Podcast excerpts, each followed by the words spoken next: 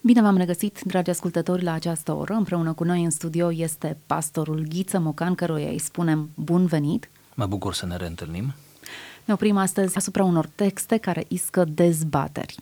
În primul rând ne provoacă să ne aplecăm asupra lor, să ne facem răgazul de a le descifra, de a le înțelege epoca și contextul în care au fost scrise și în același timp de a ne analiza creștinismul nostru din perspectiva trecutului. Eugen Ionescu este personajul despre care vom discuta astăzi, în mod special asupra unui text a unei scrisori pe care a trimis-o unui ziar parizian cu două zile înainte de deces.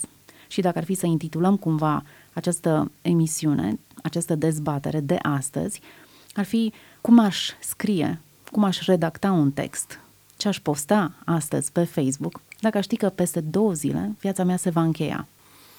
Iată așadar cum mari oameni, mari scriitori, mari dramaturgi, precum uh, Eugen Ionescu, un om care la momentul acela al, uh, sau în preajma morții, deja dovedise ce poate, ce știe și lăsase posterității o sumedenie de opere, în special de piese de teatru, iată cum devine faimos într-un fel și ne atrage atenția prin uh, ultimele lui rânduri, prin ultimele cuvinte așternute pe pagină și poate că atunci, în pragul morții, înainte cu două zile de deces, cum spuneai, el uh, s-a simțit uh, deopotrivă singur, angoasat și atât de sincer cu el însuși și cu cei cărora le scrie.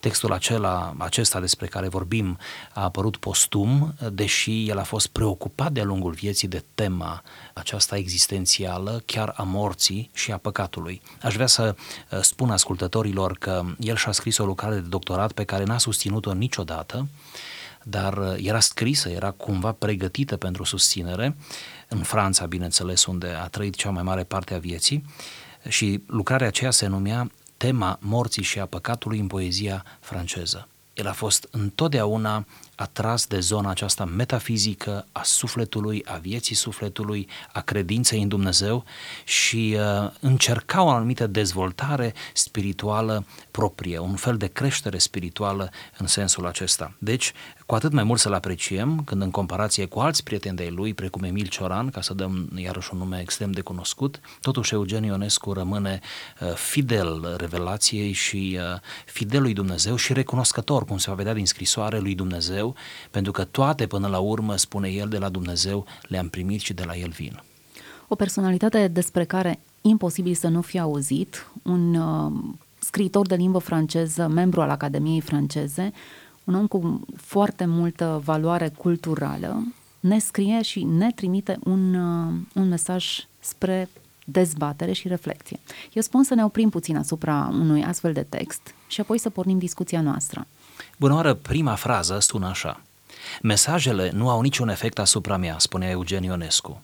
În acest moment mi-e totuși rău, atât de rău, încât îmi este greu să scriu. Nici ideile nu vin când durerea este atât de violentă. Facem precizarea că era vorba de o boală care îi provoca multă durere și disconfort.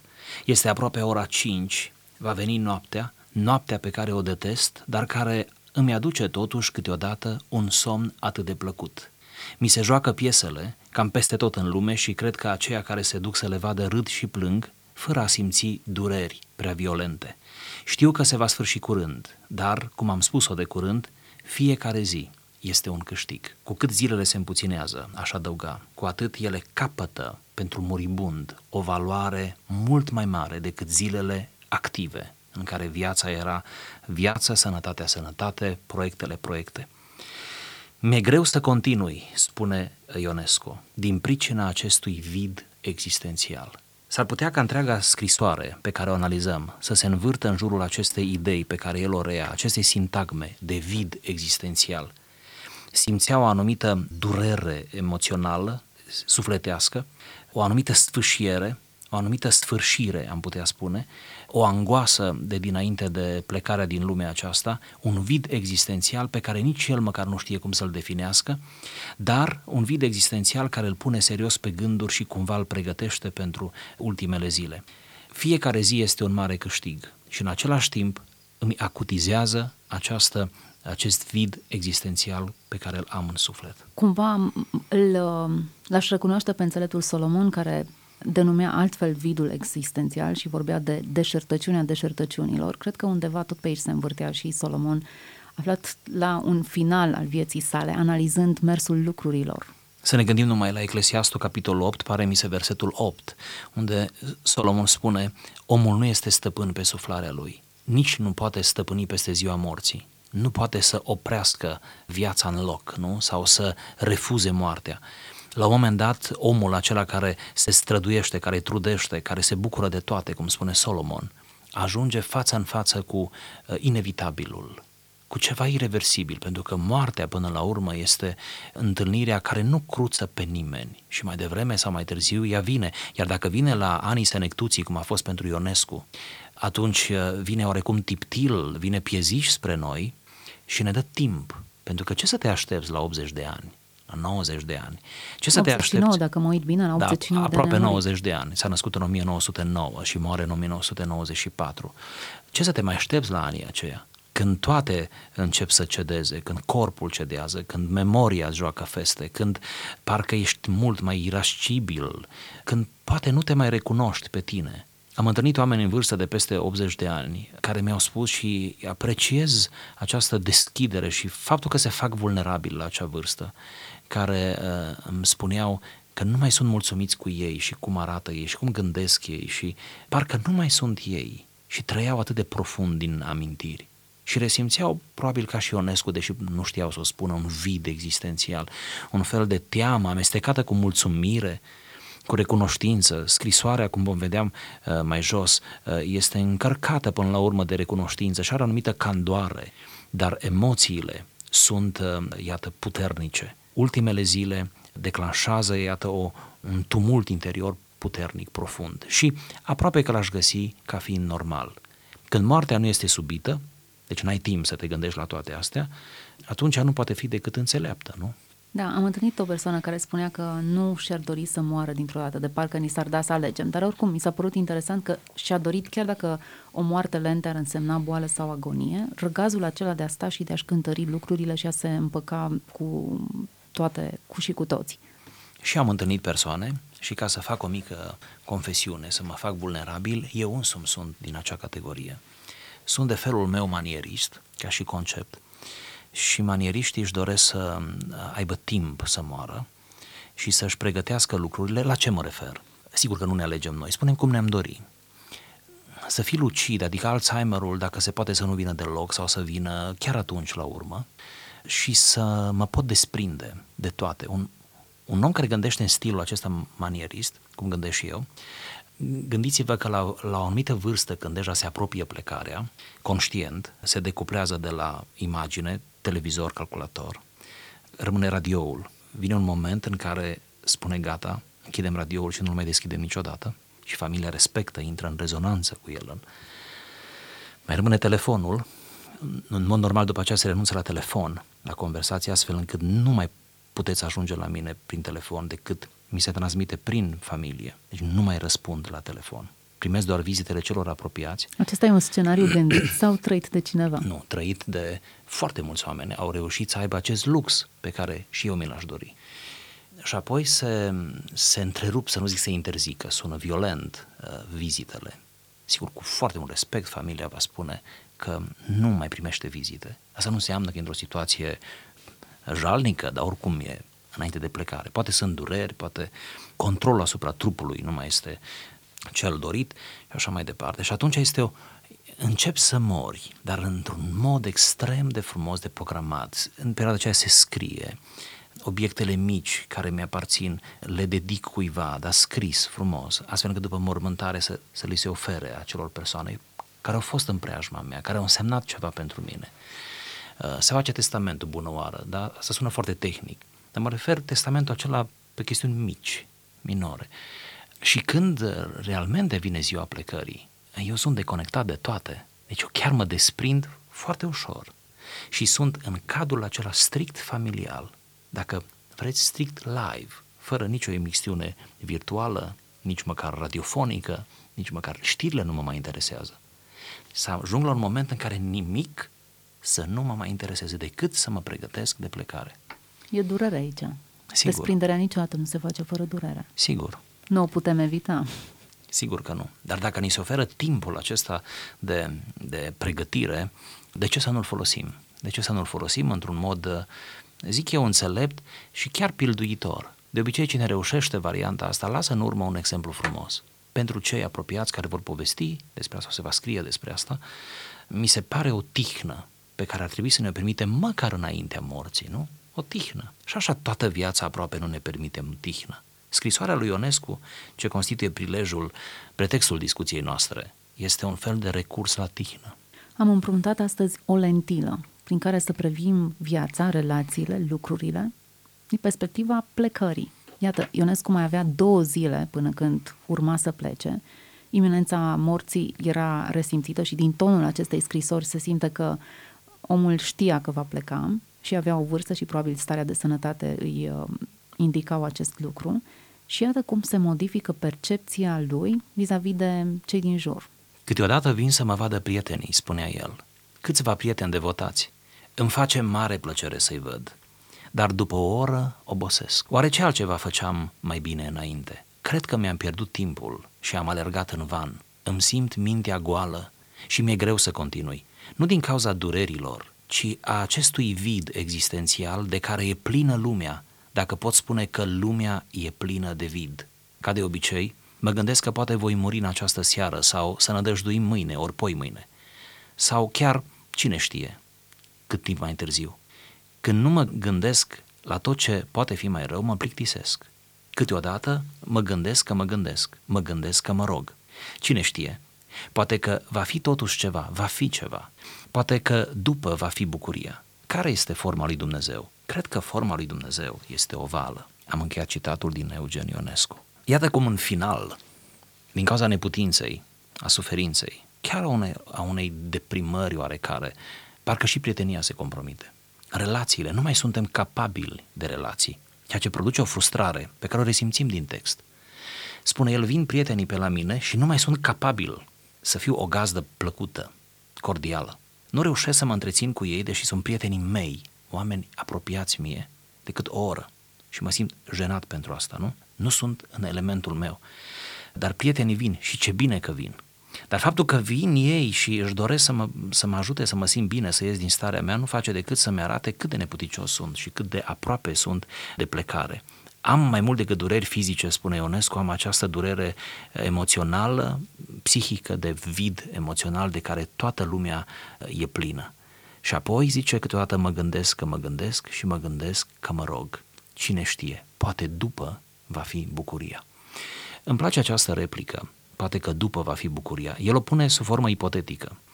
Și n-ar trebui să facem altceva acum, poate decât să apreciem cu atât mai mult siguranța mântuirii în sensul autentic al ei. Adică toată viața să te apropii de Dumnezeu, să te străduiești să fii în voia lui Dumnezeu, să îți mântuiești sufletul, să te salvezi pe tine din mijlocul acestui neam ticălos, cum spune Petru, astfel încât când ajungi înaintea plecării, să nu fii în postura ipotetică a lui Ionescu, care spune poate va fi bucuria, ci să spui sigur va fi bucuria, fără aroganță. Un muribund, de fapt, nici nu prea mai poate fi arogant.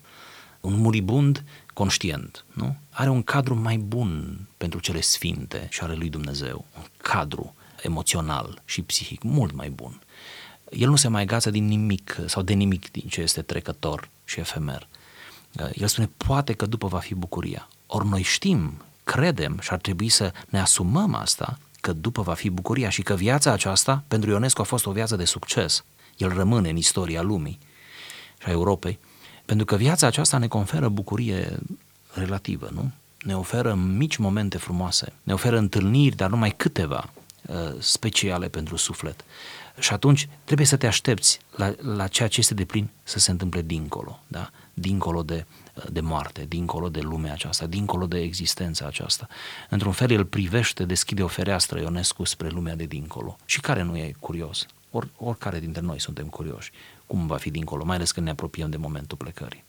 Destăinuirea lui Ionescu are puțin parfum de măturăm neesențialul, scoatem afară elementele care ne sunt de prisos, găsim aici foarte multă onestitate. Într-o, nu uităm, scrisoarea este trimisă unui ziar, e o destăinuire publică. Într-o astfel de destăinuire, în pragul morții, să mărturisești că prietenii te obosesc că nu-ți mai găsești locul printre ei. E un exercițiu de onestitate, nu cred că a dus lipsă de onestitate Ionescu, dar în cazul acesta e și mai de apreciat. Și capacitatea de a se face vulnerabil la modul public. Textul va fi publicat, cum spunea, într-un ziar. Poate că exercițiul este bun. În fața morții nu mai ai de jucat alte roluri, alte artificii, decât să vii cu tine însuți așa cum ești, cu oboseala, sfârșeala sau lipsa de sens pe care o resimți și să pui întrebările esențiale. Precum suferința, moartea sau iminența morții simplifică mult gândirea și lucrurile. Mi-a plăcut ce spuneai. Într-adevăr, moartea, iminența morții, să spunem, nu? Faptul că devine tot mai clar că te îndrepți spre final, îți simplifică foarte mult gândirea și existența. Nu te mai încarci cu subiecte gratuite nu înnozi prietenii, nimeni în pragul morții nu se împrietenește din nou, cu, nu, nu din nou, sau cu, își lărgește sfera de prieteni. Pentru că nu mai poți, vorba lui Ionescu, să-ți administrezi propria, proprii prieteni, relația de prietenie. Nimeni nu își înmulțește telefoanele, nu știu, canalele de televiziune, accesul la internet sau eu mai Nu știu. mai adaugi prieteni noi pe Facebook? Nu mai adaugi prieteni noi pe, pe Facebook. Pentru că eu cred că întâi trebuie să murim virtual, apoi să murim radiofonic, apoi să murim uh, în privința proximității, sau nu? Proxemic, adică să nu-i mai acceptăm pe prieteni pe la noi să ne viziteze, ca în sfârșit să putem muri definitiv, nu? Sau să ducem până la capăt procesul. Deci, iată, viața se simplifică. Aici ar fi un semnal de alarmă pentru noi, cei care suntem încă în viață, care suntem la o vârstă, mulțumim lui Dumnezeu, o vârstă propice, cu sănătate și bine, să învățăm chiar de pe acum să ne simplificăm viața.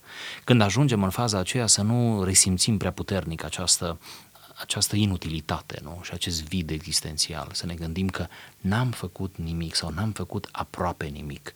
Țin minte în urmă cu ceva timp uh, un uh, frate din uh, Oradea, cu care am o relație așa de amiciție, un om care, să vă imaginați, are acum peste 60 de ani, îmi spunea o discuție amicală și mi-a plăcut reacția lui Mă gândesc că mulți reacționează așa. Spune, de vreo 30 de ani umblu la biserică, frate Ghiță, și totul e bine, și familia mea, și copiii mei, și nepoții, și totul e bine. Am două case, foarte bine, și asta e bine. Dar știți ce mă gândesc în ultimul timp? Ce vă gândiți? Dumnezeu mi-a dat sănătate, am două case. Nu înțelegeam ce vrea să spună cu, cu casele. M-am gândit să le vând și să mă duc să stau în chirie, într-un apartament. Nu ne mai trebuie. Ce să fac cu două case? Dar ce, ce vreți să faceți cu banii? vreau banii să-i donez sau să mă duc în Africa să fac misiune, să-i pun în slujba misiunii în Africa sau în India sau în țările acestea, pentru că mi-am dat seama, după ce am citit niște cărți, am ascultat niște predici, mi-am dat seama că n-am făcut nimic pentru Domnul. Eu sunt bine, dar ce n-am făcut nimic. Nu știu dacă omul acesta își vinde casele. Până la urmă, fiecare ceea ce face trebuie să facă cu convingere, nu? Vreau să spun însă că uh, această, această idee, nu? Această străfulgerare mi-a, plăcut, mi-a plăcut. Și poate că trebuie să trăim mai des astfel de străfulgerări, în care să ne gândim, bun, bun, viața merge înainte, ne îngrijim de ale noastre și de ai noștri, dar până la urmă, nu? Ce lăsăm? Ce facem noi pentru împărăția lui Dumnezeu? Ca să nu avem momente de vid existențial la sfârșit. Haideți să mergem mai departe prin această scrisoare. Nu că am epuizat tot ce putem. Mai era un paisaj asupra căruia aș fi vrut să, mă, să ne jucăm puțin. Cred că forma lui Dumnezeu este ovală, Dincolo de perspectiva unui muribund care poate să spună orice, aici cred că totuși voia să sublinieze ceva. Hmm. Vă dați seama că orice cititor al acestei scrisori poate să interpreteze ovalul acesta exact cum dorește. Dar pentru poate mine... asta și dorea Ionescu. Da. Pentru mine, forma lui Dumnezeu este ovală, îmi uh, induce ideea că Dumnezeu nu are colțuri, nu este pătrățos, nu este nu are asperitățile acestea pe care ființa umană în răutatea ei le are uneori. Și dacă îl contrabalansăm cu vidul, da. ovalul e complet, închis. Exact. Este ideea de cerc într-un fel. Nu? Ovalul este un cerc turtit. Este o deplinătate acolo. Da? Ca într-un cerc, de fapt, unde lucrurile încep undeva și se, și se, uh, se încheie în, în, în locul acela. Nu are colțuri, vedeți, nu este stea, nu este hexagon. Cumva această deplinătate nu? și mm, finețe a lui Dumnezeu. Aș vedea-o în această definiție geometrică a lui Dumnezeu. În perspectiva aceasta începe să-și definească relațiile esențiale și cred că apropierea morții este un moment în care descoperim ce a contat și cine a contat cu adevărat pentru noi. Am fost ajutat de mulți oameni, spunea Ionescu, cărora le datorez recunoștință. Am fost ajutat în carieră de un mare număr de oameni cărora le datorez recunoștință. A fost mai întâi mama, care m-a crescut, care era de o incredibilă tandrețe și plină de umor, în ciuda faptului că unul dintre copiii ei murise la o vârstă fragedă și că fusese abandonată de soțul ei, ce a lăsat-o singură în marele Paris. Ce frumoase cuvinte despre mamă, plină de, plină de tandrețe și de umor. Apoi el continuă. Dar pe parcursul vieții, mai ales soția mea, Rodica, și fica mea, Marie France, au constituit pentru mine cel mai mare ajutor. Fără ele, este limpede că n-aș fi făcut nimic, n-aș fi scris nimic. Le datorez și le dedic întreaga mea operă. Apoi, mai târziu, au fost toți profesorii mei de la liceul din București. Iată așadar o mică notă de recunoștință pe trei paliere, aș zice. Mama, soția și fica și profesorii. Interesant, tatăl lipsește în ciuda faptului că tatăl său a obținut custodia copiilor după ce a divorțat de mama lui. Mama este menționată în acest episod. Eu cred că în economia vieții lui Ionescu, faptul că nu menționează pe tata este o judecată a istoriei pe care tata, tatăl lui, o merită.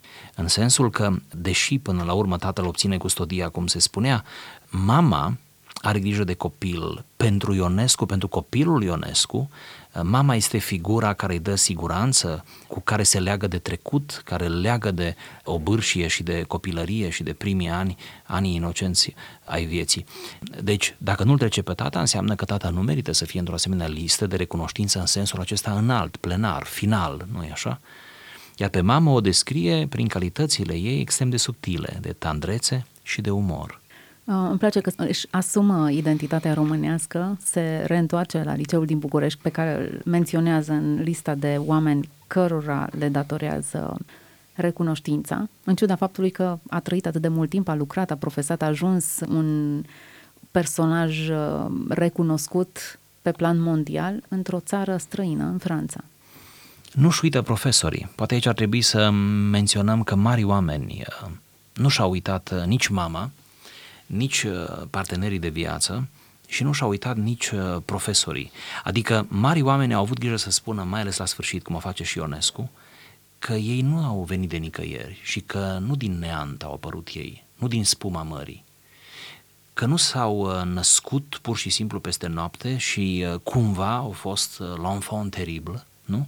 Un fel de copil teribil care n-a avut nevoie de nimeni. Până la urmă și Mozart, nu? Despre care se spunea că era copilul minune și chiar era copilul minune. A avut un tată, Leopold, care l-a purtat, care l-a uh, integrat oarecum în, uh, în spațiul muzicii, nu? Uh, și apoi a fost un fel de impresar pentru el.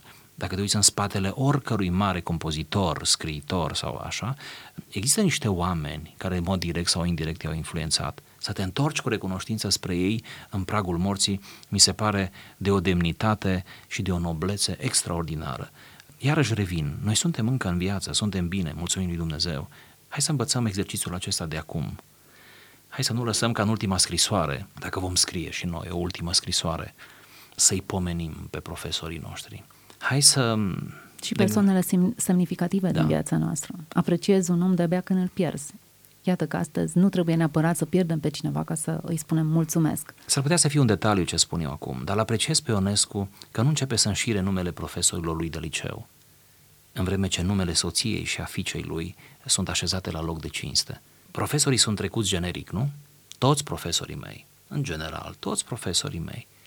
Când e vorba însă de ființele cu adevărat apropiate, care au însemnat enorm, au însemnat totul, spune el, le trece așa de frumos cu numele și le uh, apreciază. Este poate cel mai frumos cadou pe care un muribund poate să-l facă și să-l lase postum celor care le-au fost aproape și au îndurat, uh, nu știu, caracterul, ieșirile, preocuparea uneori, care au, au fost alături, l-au ajutat în, în, într-un mod sau altul. În următorul pasaj, Ionescu se oprește asupra dușmanilor și e interesant că în, în fața morții aceștia capătă o altă dimensiune. E bun exercițiul acesta. Datorez mult și unui excroc, spunea Ionescu. Kerz se numea acest excroc, care s-a declarat falit în ziua ultimei apariții cu rinocerii. E vorba de piesa celebră a lui Ionescu, Rinocerii, la New York, ceea ce lui i-a adus în 1940 suma de 10.000 de dolari, dar și mie mi-a adus renumele în Statele Unite. El m-a ajutat fără să vrea. Au fost apoi cronicele literare engleze și franceze. În plus, aceste cronici au ridicat împotriva pe criticii de stânga, care crezuseră la început că eu însumi sunt de stânga, așa după cum ceilalți mă credeau de dreapta. Apoi, încă o dată soția mea, mereu soția mea, care m-a obligat să-mi trec examenul de licență. Ce frumos spune, m-a obligat să-mi trec examenul de licență. Să nu ne imaginăm cum l-a obligat, mai bine să ne bucurăm de rezultate. Și mi-a făcut bine, dorind să mă distrugă cea de a doua soție a tatălui meu, Lola, care m-a dat afară din casă, provocându-mă în, aceast, în acest fel să mă descurc și să reușesc. Până la urmă, orice șut în fund este un pas înainte, cum se spune. Ne împinge da, apreciază diferit uh, greutățile și e bună lentila aceasta. Dacă astăzi cineva ne dă afară sau nu avem recunoașterea pe care socotim noi că ar trebui să o avem, Iată cum, din perspectiva morții, finalului, acestea devin adevărate starturi. Mi-au făcut bine profesorii de la liceul Sfântul Sava, care m-au gonit din liceu. Ce frumos! Mi-au făcut bine că m-au gonit din liceu, ceea ce m-a determinat să-mi iau bacalaureatul într-un liceu din provincie, ocrotit de sora soției mele, Angela, care ținea o pensiune pentru liceeni. Vagabondând de la unul la altul, de la unii la alții, eu, cel fără adăpost, am acum unul din frumoasele apartamente așa și își descrie el uh, adresa. A mai fost în sfârșit ajutat câteodată de rude, mai mult sau mai puțin îndepărtate, de către mătușa mea Sabina și mătușa mea Angela, de către profesori care își imagineau că am geniu. Am fost ajutat mai recent în timpul războiului din 1940 de Anca, mama soției mele, deci soacra lui, care în ciuda durerii proprii cu inima sfărâmată, i-a lăsat pe ginerele și fica ei să plece în Franța. A murit sperând să se reîntoarcă cu noi la Paris unde nu a putut ajunge. A murit cu această nădejde. Ce pasaj rup din viață, care începe cu un escroc, care câștigă de pe urma reprezentației piesei Rinocerii suma de 10.000 de dolari, din care în mod normal Ionescu ar fi trebuit să aibă o parte. Iar acest escroc, de ce escroc? Nu-i oferă, nu? Se fofilează și nu-i oferă nimic din câștigul acela bănesc. Dar el spune, nu-i problemă. Am pierdut bani, dar am câștigat renume. S-a vorbit despre mine în Statele Unite și e important da? că s-a vorbit. Cronicele au scris. Unii m-au acuzat că sunt de stânga, alții m-au acuzat că sunt de dreapta, dar din toată această polemică, imaginea mea a avut de câștigat. Adică să vezi în rău, să vezi un bine, să convertești totul în bine. Asta nu se poate întâmpla numai în, în înțelepciunea unui om în vârstă și înainte de plecare. Soția mea m-a obligat să-mi iau examenul de licență, am avut probleme cu a doua soție a tatălui meu care m-a izgonit din casă, dar ce bine mi-a făcut, că în felul ăsta m-a obligat să iau viața în piept. Profesorii de liceu Sfântul Sava m-au gonit, m-am dus în provincie, dar ce bine m-am simțit acolo, la cumnata mea, care a avut grijă de mine. Apoi am sfârșit într-un apartament frumos, Mătușile mele, Sabina și Angela, m-au ajutat, le mulțumesc. De asemenea, în timpul războiului, soacra mea, și ce frumos vorbește despre Anca, despre mama soției mele, cum zice el, în ciuda durerii proprii și cu inima sfărmată, ne-a lăsat să plecăm la Paris, deși ar fi putut să spună vă vreau lângă mine. Erau anii 40, ani grei pentru Europa, ani grei pentru România. Dar s-a gândit femeia aceea la binele lor cu speranța că va ajunge să-i vadă și să fie împreună cu ei, lucru care nu s-a mai întâmplat pentru că a trecut din viață. Nu știu, mie pasajul acesta mi inspiră multă normalitate și înțelepciune. Există o succesiune a evenimentelor înșirate în fața morților. După cum observăm, în fața morții nu prea te lauzi cu medaliile, cu recunoașterile, cu Academia franceză, cu pozițiile, cu prietenii, cu întâlnirile la nivel înalt pe care le-a avut. În general, la final, când tragi linia, numești evenimentele importante, semnificative și, în general, numești încercările, momentele dificile. Interesant de ce există această perspectivă. Stai și te gândești prin câte ai trecut, cum ai trecut, cu cine ai trecut – și lucrul acesta devine semnificativ și merită menționat. Finalul e foarte personal, cum spuneai. Nu mai nu te mai atrag evenimentele sau nu găsești că e important să menționezi evenimentele acelea majore care te-au adus în fața oamenilor, care ți-au creat emoții puternice, ci mai degrabă bucăți din viață, într-un fel, fapte și oameni da, care te-au ajutat să supraviețuiești, pentru că până la urmă asta este fundamental în viață, nu? Faptul că reușim să trecem peste Ionescu, după cum vedem, menționează acele momente de cotitură ale vieții și spune atunci a fost lângă mine cu tare și cu tare și cu tare. În momentele de cotitură, viața nu este ceva liniar. Noi nu trăim pur și simplu zile una după alta într-un mod uh, aproape interminabil, nu? Viața nu este monotonă, chiar dacă uneori o resimțim că e monotonă. Sau când e mai monotonă, ceva se întâmplă, ceva care asigură un fel de punct sau de nod existențial, în care ceva se înnoadă, se face un nod ca pe o sfoară și sfoara după aceea continuă. Aceste noduri le pleia uh, Ionescu la sfârșit și e posibil ca fiecare dintre noi, dacă vom ajunge la asemenea vârste, înainte de plecare, să ne gândim la oameni și la câteva detalii doar. E nevoie să ajungem la o asemenea vârstă ca să dobândim înțelegerea aceasta. Aproape că îmi vine să zic că da. Noi putem face de acum exercițiul, să ne obișnuim. Poate emisiunea aceasta e chiar un exercițiu, Mi-aș nu doar dori. pentru noi, dar și pentru cei care ne ascultă Mi-aș la această dori. oră. Mi-aș dori. Dacă îmi doresc ceva de la această dezbatere pe marginea unui text atât de delicat, ar fi ca să invităm pe ascultătorii noștri la reflexie și la un moment de tihnă existențială. Un moment în care să te oprești în loc și să nu te mai gândești la bani, agenda, la proiectul imediat pe care, în care trebuie să te implici, la profesie și să ne luăm răgazul acesta, nu? Să ne gândim pur și simplu care sunt primii cinci oameni importanți din viața noastră. Asta și psihologii recomandă, citeam prin cărțile lor. Să te oprești din când în când să-ți redefinești prieteniile să ne oprim, bună oară, provocați oarecum de, acea, de această emisiune și de scrisoarea lui Ionescu, cu atât mai mult, să ne oprim, să ne gândim, bun, ce este esențial în viața mea, cu ce mă aleg eu la sfârșit. Pentru că toate cele, aproape toate cele din jurul meu, sunt lucruri care, în vorba apostolului, pierd odată cu întrebuințarea lor. Cu ce mă aleg eu în final? Cine rămâne lângă mine în final? Pe cine pot eu să contez în final? Dacă ar fi ca toate cele câte le am să nu le am, poți face un exercițiu de imaginație. Cum ar arăta viața mea? Aș fi deprimat, mi-aș pierde mințile, aș avea gânduri suicidale?